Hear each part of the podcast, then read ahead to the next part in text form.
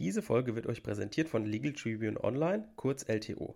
Registriere dich jetzt für den beliebten LTO Daily Newsletter und erhalte jeden Abend um 18 Uhr die wichtigsten Rechtsnews des Tages direkt in dein Postfach.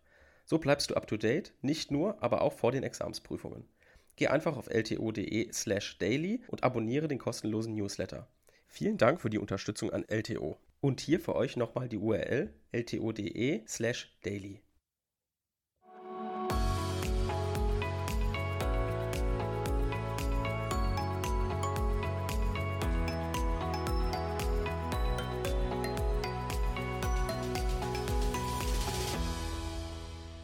Willkommen zu einer neuen Folge Kurzerklärt. Heute wieder unterwegs wie jeden Freitag im öffentlichen Recht, im Verwaltungsrecht und hier spezieller heute mit einer Folge zum Drittschutz. Wir haben ja uns ja in der letzten Folge angeschaut, was die Schutznormtheorie ist, ne, um uns praktisch das heutige Thema herzuleiten. Das Ganze ist natürlich auch ein Exkurs, um das nochmal kurz einzuordnen, da wir uns ja eigentlich gerade im Verwaltungsprozessrecht befinden, und zwar bei den Anträgen nach 80a ne, aus der VWGO. Und bei den Anträgen nach 80a handelt es sich ja um ein Dreiecksverhältnis.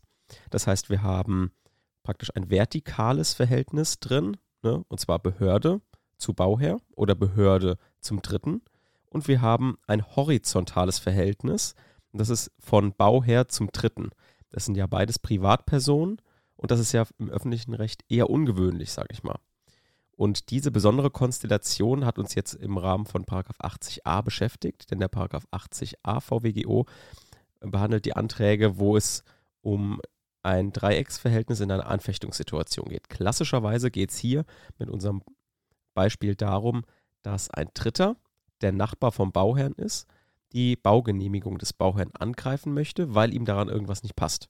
Ihm passt möglicherweise nicht, dass jetzt neben ihm ein viergeschossiges Haus gebaut wird, und deswegen möchte er jetzt die Baugenehmigung loswerden und muss dafür aber natürlich die Baugenehmigung bei der Behörde anfechten. Das heißt, das ist eine Dreieckssituation, um die es hier geht. Die ist besonders kompliziert.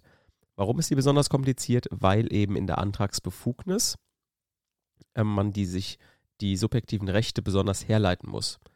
Normalerweise ist es ja so, in Anfechtungssituationen, gehen wir jetzt mal von der normalen Anfechtungsklage aus.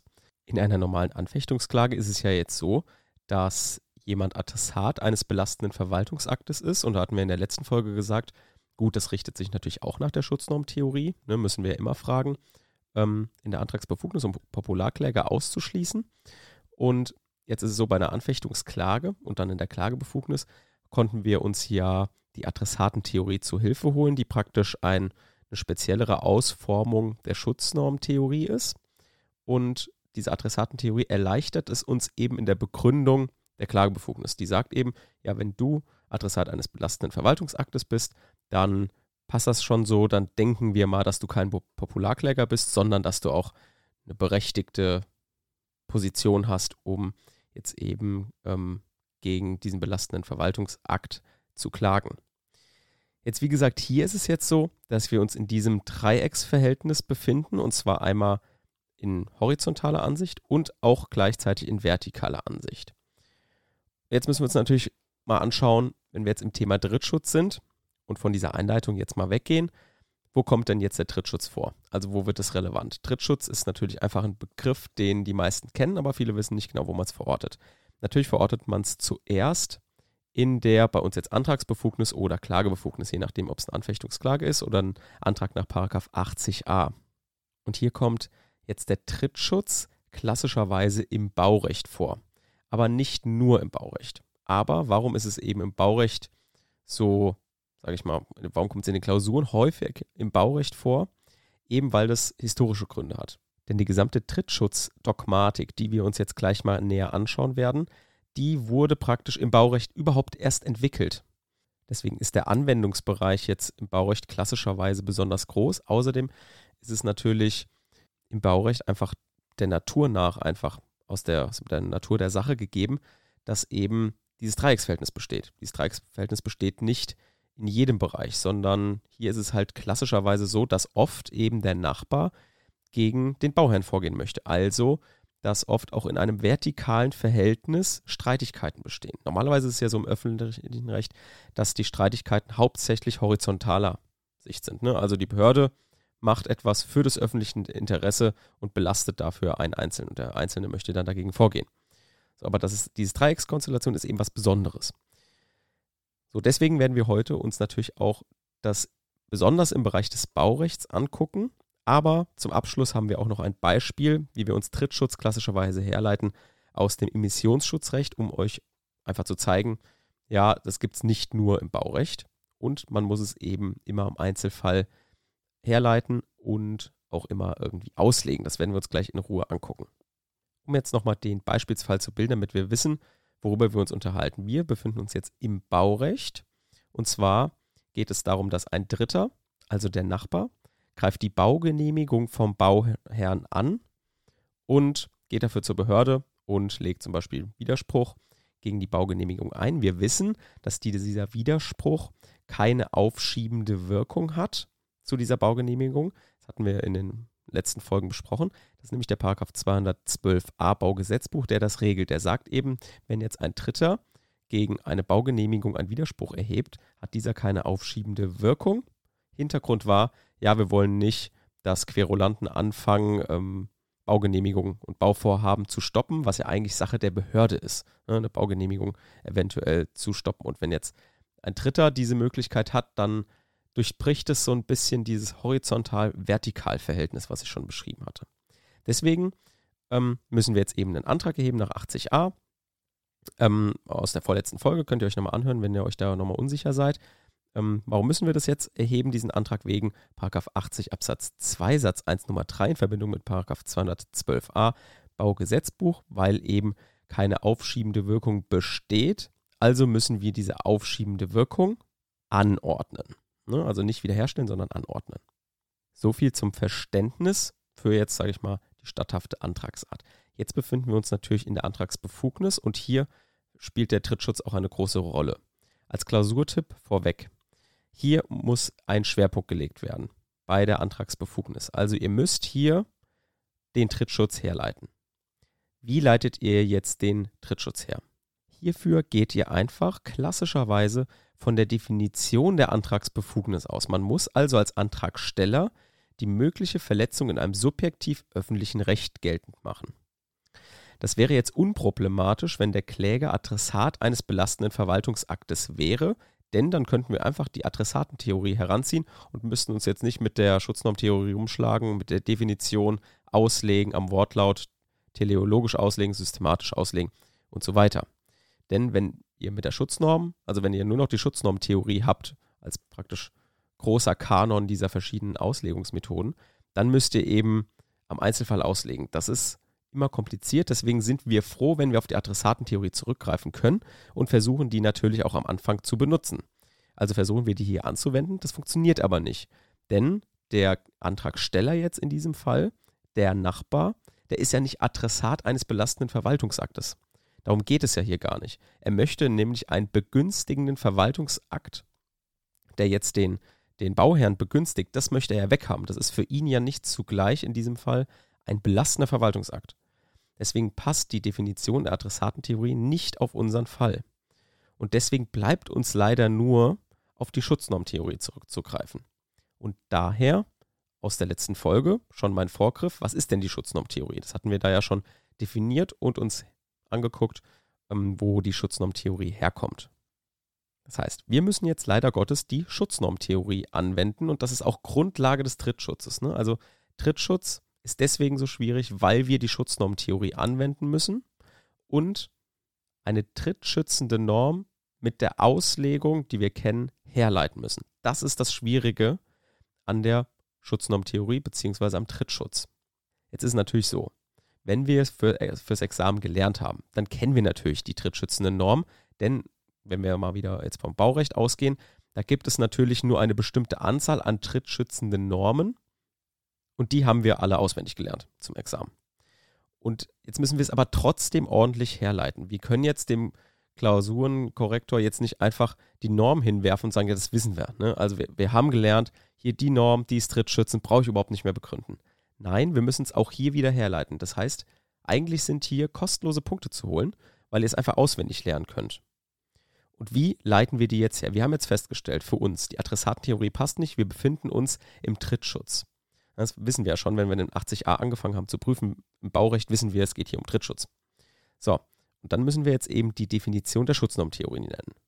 Nach der Schutznormtheorie vermittelt eine Vorschrift ein subjektiv öffentliches Recht, wenn es zumindest auch dem Schutz von Individualinteressen dient und der Antragsteller zum geschützten Personenkreis gehört. Ne?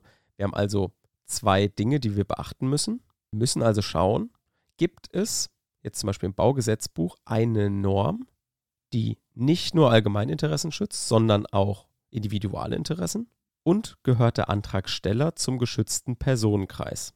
Das sind jetzt also die Voraussetzungen der Schutznormtheorie. Und klassischerweise im Baurecht läuft es darauf hinaus, dass es zwei Arten von drittschützenden Normen gibt. Das sind die generell drittschützende Norm und die partiell drittschützende Norm. Jetzt kann man das natürlich so machen, dass man jetzt ähm, die Schutznormtheorie definiert hat und dann einfach sagt, ja, in diesem Zusammenhang ist jetzt hier Baurecht zwischen generell und partiell drittschützenden Normen zu trennen und dann definiert man, was das ist. Das ist natürlich okay, das kann man machen. Jetzt muss man aber für sich natürlich begreifen, ja, wie kommen wir jetzt, also wie kommen wir jetzt darauf, dass es generell und partiell drittschützende Normen gibt?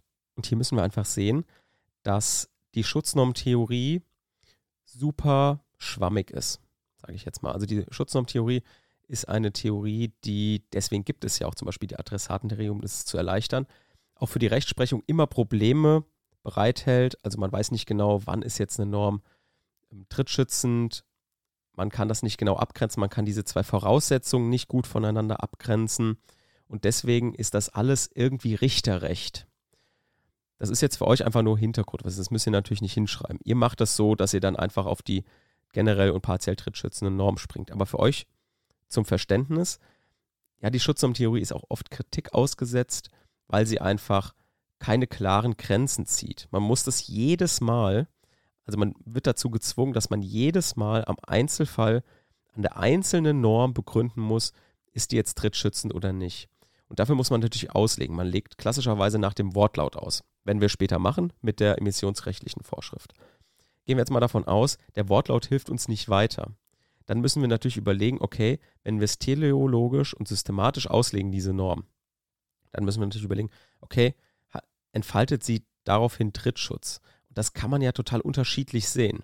Ne? Man muss sich auch klar machen, dass wenn man sagt, eine Norm entfaltet Drittschutz, dass plötzlich die Klage zulässig und begründet sein kann. Wenn man aber sagt, ja, diese Norm entfaltet keinen Drittschutz, dann ist die Klage bereits unzulässig. Ne? Muss man sich klar machen. Also dieser Schritt zu sagen, ja, teleologisch habe ich mir die jetzt ausgelegt, die Norm, und sage, ja, die entfaltet Trittschutz, dann hat das extreme Auswirkungen auf den auf den weiteren Verlauf des Verfahrens. Super wichtig also diese Entscheidung. Deswegen ist es halt so blöd mit der Schutznormtheorie, dass es halt so schwammig abzugrenzen ist und die irgendwie so weit ist, die Schutznormtheorie. Deswegen ist das jetzt so, dass man eben nach der Definition, man hat gesehen, okay, man muss gucken, dass die nicht nur Allgemeininteressen schützt, die Norm, sondern auch Individualinteressen und dass der Kläger oder Antragsteller auch zum geschützten Personenkreis gehört kann man eben sagen, ja, wir wissen, das muss man eben im Einzelfall an der einzelnen Norm auslegen. Das heißt, wir werden oder die Definition zwingt uns dazu, in diesem Fall, wenn wir nicht auf die Adressatentheorie zurückgreifen können, die einzelne Norm jetzt auszulegen. So schreibt es zum Beispiel auch der Kommentar Schoch-Schneider. Hier sagt er, dies muss für jede einzelne Norm durch umfassende, gegebenenfalls verfassungsorientierte bzw. verfassungskonforme Auslegung ermittelt werden, Keinesfalls kann generell von einem potenziell Trittschützencharakter aller Baurechtsnormen ausgegangen werden, da nicht das gesamte Baurecht als Regelung im Horizontalverhältnis anzusehen ist. Das heißt, wir müssen jetzt wirklich leider einfach jede Vorschrift auslegen, aber wie ich ja euch ja schon gesagt habe, wenn ihr aufs Examen zugeht oder auf eine Klausur im Baurecht, dann kennt ihr diese Normen. Ihr müsst sie jetzt trotzdem herleiten und das geht jetzt folgendermaßen. Wenn ihr die Schutznormtheorie definiert habt, dann schreibt ihr jetzt zum Beispiel, in diesem Zusammenhang ist zwischen generell und partiell trittschützende Norm zu unterscheiden. Jetzt müsst ihr natürlich definieren, was ist generell und was ist partiell trittschützend. Generell trittschützend ist eine Vorschrift, wenn sie stets Trittschutz vermittelt, unabhängig von einer spürbaren Betroffenheit des Antragstellers. Partiell trittschützend ist demgegenüber diejenige Vorschrift, die nur den Personen Trittschutz gewähren, die durch das umstrittene Bauwerk spürbar betroffen sind. Das heißt, wir merken auch, dass das eine spezielle Rechtsprechung zum Baurecht ist. Das kann man also nicht immer auf alle übertragen. Normalerweise müsstet ihr jetzt, wenn wir uns nicht im Baurecht befinden, das werden wir später machen, nehmt ihr die Norm und zitiert die Norm einmal, also wirklich als Originalzitat, das sagt die Norm, und dann legt ihr aus, hm, nach dem Wortlaut. Ist hier irgendwie Trittschutz drin. Also dient die Norm auch Individualinteressen und nicht nur Allgemeininteressen und gehört der Antragsteller zum geschützten Personenkreis. Das müsst ihr jetzt am Wortlaut auslegen. Wenn der Wortlaut nicht ergiebig ist, ähm, legt ihr es systematisch aus, dann teleologisch und da kann man zu Ergebnissen kommen, wie man will, theoretisch. Aber es gibt natürlich umfassende Rechtsprechung zu jeder Norm, sei es im Gaststättenrecht, sei es im Emissionsschutzrecht. Und diese Norm muss man einfach auswendig kennen. Deswegen müsst ihr hier einfach auswendig lernen, je nachdem, ob ihr auf eine Klausur zugeht, zum Beispiel im Gaststättenrecht oder im Gewerberecht oder sowas, müsst ihr die Norm kennen, die Trittschützen sind, weil die sich in der Klausur herzuleiten, ist einfach super schwierig und kostet Zeit. So, also, wenn wir jetzt im Baurecht sind, gibt es diese generell und partiell trittschützende Norm. Welche das jetzt sind und wie das begründet ist, das müssen wir uns natürlich fürs Baurecht aufsparen, denn wenn ich jetzt zum Beispiel euch sage, dass jetzt generell Trittschützen zum Beispiel die Paragraphen 2 bis 14 Baunutzungsverordnung sind, müssen wir uns die natürlich genau angucken, warum die jetzt generell Trittschützen sind. Für euch ist jetzt erstmal wichtig, wie ihr das herleitet. Und das haben wir jetzt gemacht, indem wir die Schutznormtheorie angewendet haben, gesagt haben, es gibt generell und partiell trittschützende Normen im Baurecht. Die einen sind generell trittschützend, weil sie eben immer Trittschutz vermitteln, unabhängig von einer spürbaren Betroffenheit des Antragstellers. Und bei der partiell drittschützenden Norm ist eben so, dass der Antragsteller auch direkt betroffen sein muss, also die, die Auswirkungen des Bauwerks spüren muss. Und letztlich ist diese Sprechung ja, Rechtsprechung ja auch nur entstanden, weil das Gericht genau das gemacht haben, was wir jetzt auch machen werden mit dem Paragraph 5 Absatz 1 Nummer 1 und Nummer 2. Wir ermitteln nämlich jetzt außerhalb des Baurechts, also ohne diese generell und partiell trittschützende Rechtsprechung zu haben, ermitteln wir jetzt, ob eine Norm trittschützenden Charakter hat. Und zwar geht es um Paragraph 5 Absatz 1 Nummer 1 Bundesemissionsschutzgesetz. Und hier heißt es, genehmigungsbedürftige Anlagen sind so zu errichten und zu betreiben, dass zur Gewährleistung eines hohen Schutzniveaus für die Umwelt insgesamt erstens schädliche Umwelteinwirkungen und sonstige Gefahren, erhebliche Nachteile und erhebliche Belästigungen für die Allgemeinheit und die Nachbarschaft nicht hervorgerufen werden können. So, hier geht es jetzt also darum, dass ähm, Gefahren unter anderem von der Allgemeinheit abgewehrt werden soll durch eben Einwirkungen wie schädliche Umwelteinwirkungen. Schädliche Umwelteinwirkungen sind Emissionen, die sind zu unterscheiden von den Emissionen. Ne? Das ist in Paragraph, ich glaube, Paragraph 3 Bundesemissionsschutzverordnung geregelt. Emissionen sind jetzt solche Einwirkungen, die auf den Körper selbst einwirken und Emissionen sind solche, die von Anlagen ausgehen. Also werden Emissionen zum Beispiel am Schornstein selbst gemessen und Emissionen werden zum Beispiel auf dem Nachbargrundstück gemessen, um zu gucken, wie die Einwirkungen auf die einzelnen Personen sind. Und alleine hieran kann man schon feststellen, dass schädliche Umwelteinwirkungen, die jetzt eben nur Emissionen erfassen, dass die eventuell trittschützend sein könnten, weil es hier ja um Auswirkungen auf den Einzelnen geht. Das wäre also die teleologische Herleitung. Aber man kann hier schon bereits vom Wortlaut her entnehmen, dass diese Vorschrift trittschützenden Charakter hat. Und zwar steht nämlich hier drin, und die Nachbarschaft nicht hervorrufen werden können. Und wenn man auf die Nachbarschaft eingeht, dann geht man ja immer auf eine individuelle Personengruppe ein, also auf denjenigen, der jetzt zum Beispiel an der Anlage angrenzt und von diesen schädlichen Umwelteinwirkungen beeinträchtigt sein könnte. Das ist jetzt der Nachbar und da entsteht eben dieser individual schützende Charakter dieser Norm. Also immer wenn ihr Nachbar lest, zum Beispiel, kann man schon vom Wortlaut davon ausgehen, dass hier die Norm trittschützenden Charakter hat. Als Gegenbeispiel lesen wir mal den Nummer 2 vor und hier heißt es, genehmigungsbedürftige Anlagen sind so zu errichten und zu betreiben, dass zur Gewährleistung eines hohen Schutzniveaus für die Umwelt insgesamt Vorsorge gegen schädliche Umwelteinwirkungen und sonstige Gefahren, erhebliche Nachteile und erhebliche Belästigung getroffen wird, insbesondere durch die dem Stand der Technik entsprechenden Maßnahmen. Und hier ist es jetzt eben so, dass diese Vorschrift ausschließlich dem Allgemeininteresse dient, weil jetzt hier zum Beispiel das Wörtchen Nachbarschaft nicht drin steht. Hier geht es also nicht um Einwirkungen, die auf den Einzelnen beeinträchtigen sein könnten. Also geht eben nicht um die Nachbarschaft, sondern es geht eben um das Allgemeininteresse. Und dann müsst ihr das eben nach der Schutznormtheorie so auslegen und kommt zu dem Ergebnis, ja, es hat keinen individual schützenden Charakter. Das heißt, als kleine Zusammenfassung dieser Folge. Wir befinden uns hier in der Antragsbefugnis und wenn es in Klausuren um Trittschutz geht, ist die Antragsbefugnis oder die Klagebefugnis, ist die ein Schwerpunkt. Hier müsst ihr also die trittschützende Norm herleiten.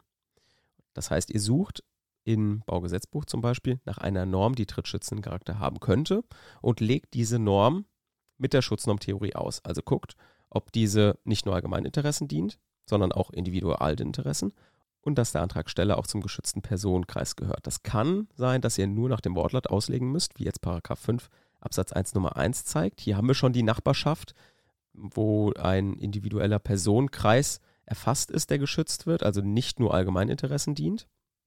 Dann müsst ihr, könnt ihr das kürzer halten, indem ihr es einfach nur nach dem Wortlaut auslegt und sagt, es eindeutig hier. Und wenn es halt ein bisschen schwieriger ist und ihr vielleicht ein neues Gesetz bekommen habt, wo ihr es mal auslegen müsst, dann könnt ihr auch tele teleologisch und systematisch auslegen. Wenn wir uns jetzt im Baurecht befinden, müssen wir schauen, ähm, ob eine Norm generell oder partiell trittschützend ist. Hierfür gibt es dann bestimmte Normen, die wir uns dann im Baurecht selbst natürlich angucken. Für die Klausur ist es insbesondere wichtig, dass ihr hier natürlich einen Schwerpunkt legt. Genau, das war's mit der heutigen Folge. Ich hoffe, sie hat euch weitergeholfen. Und dann hören wir uns in der nächsten Woche. Bis dahin. Tschüss.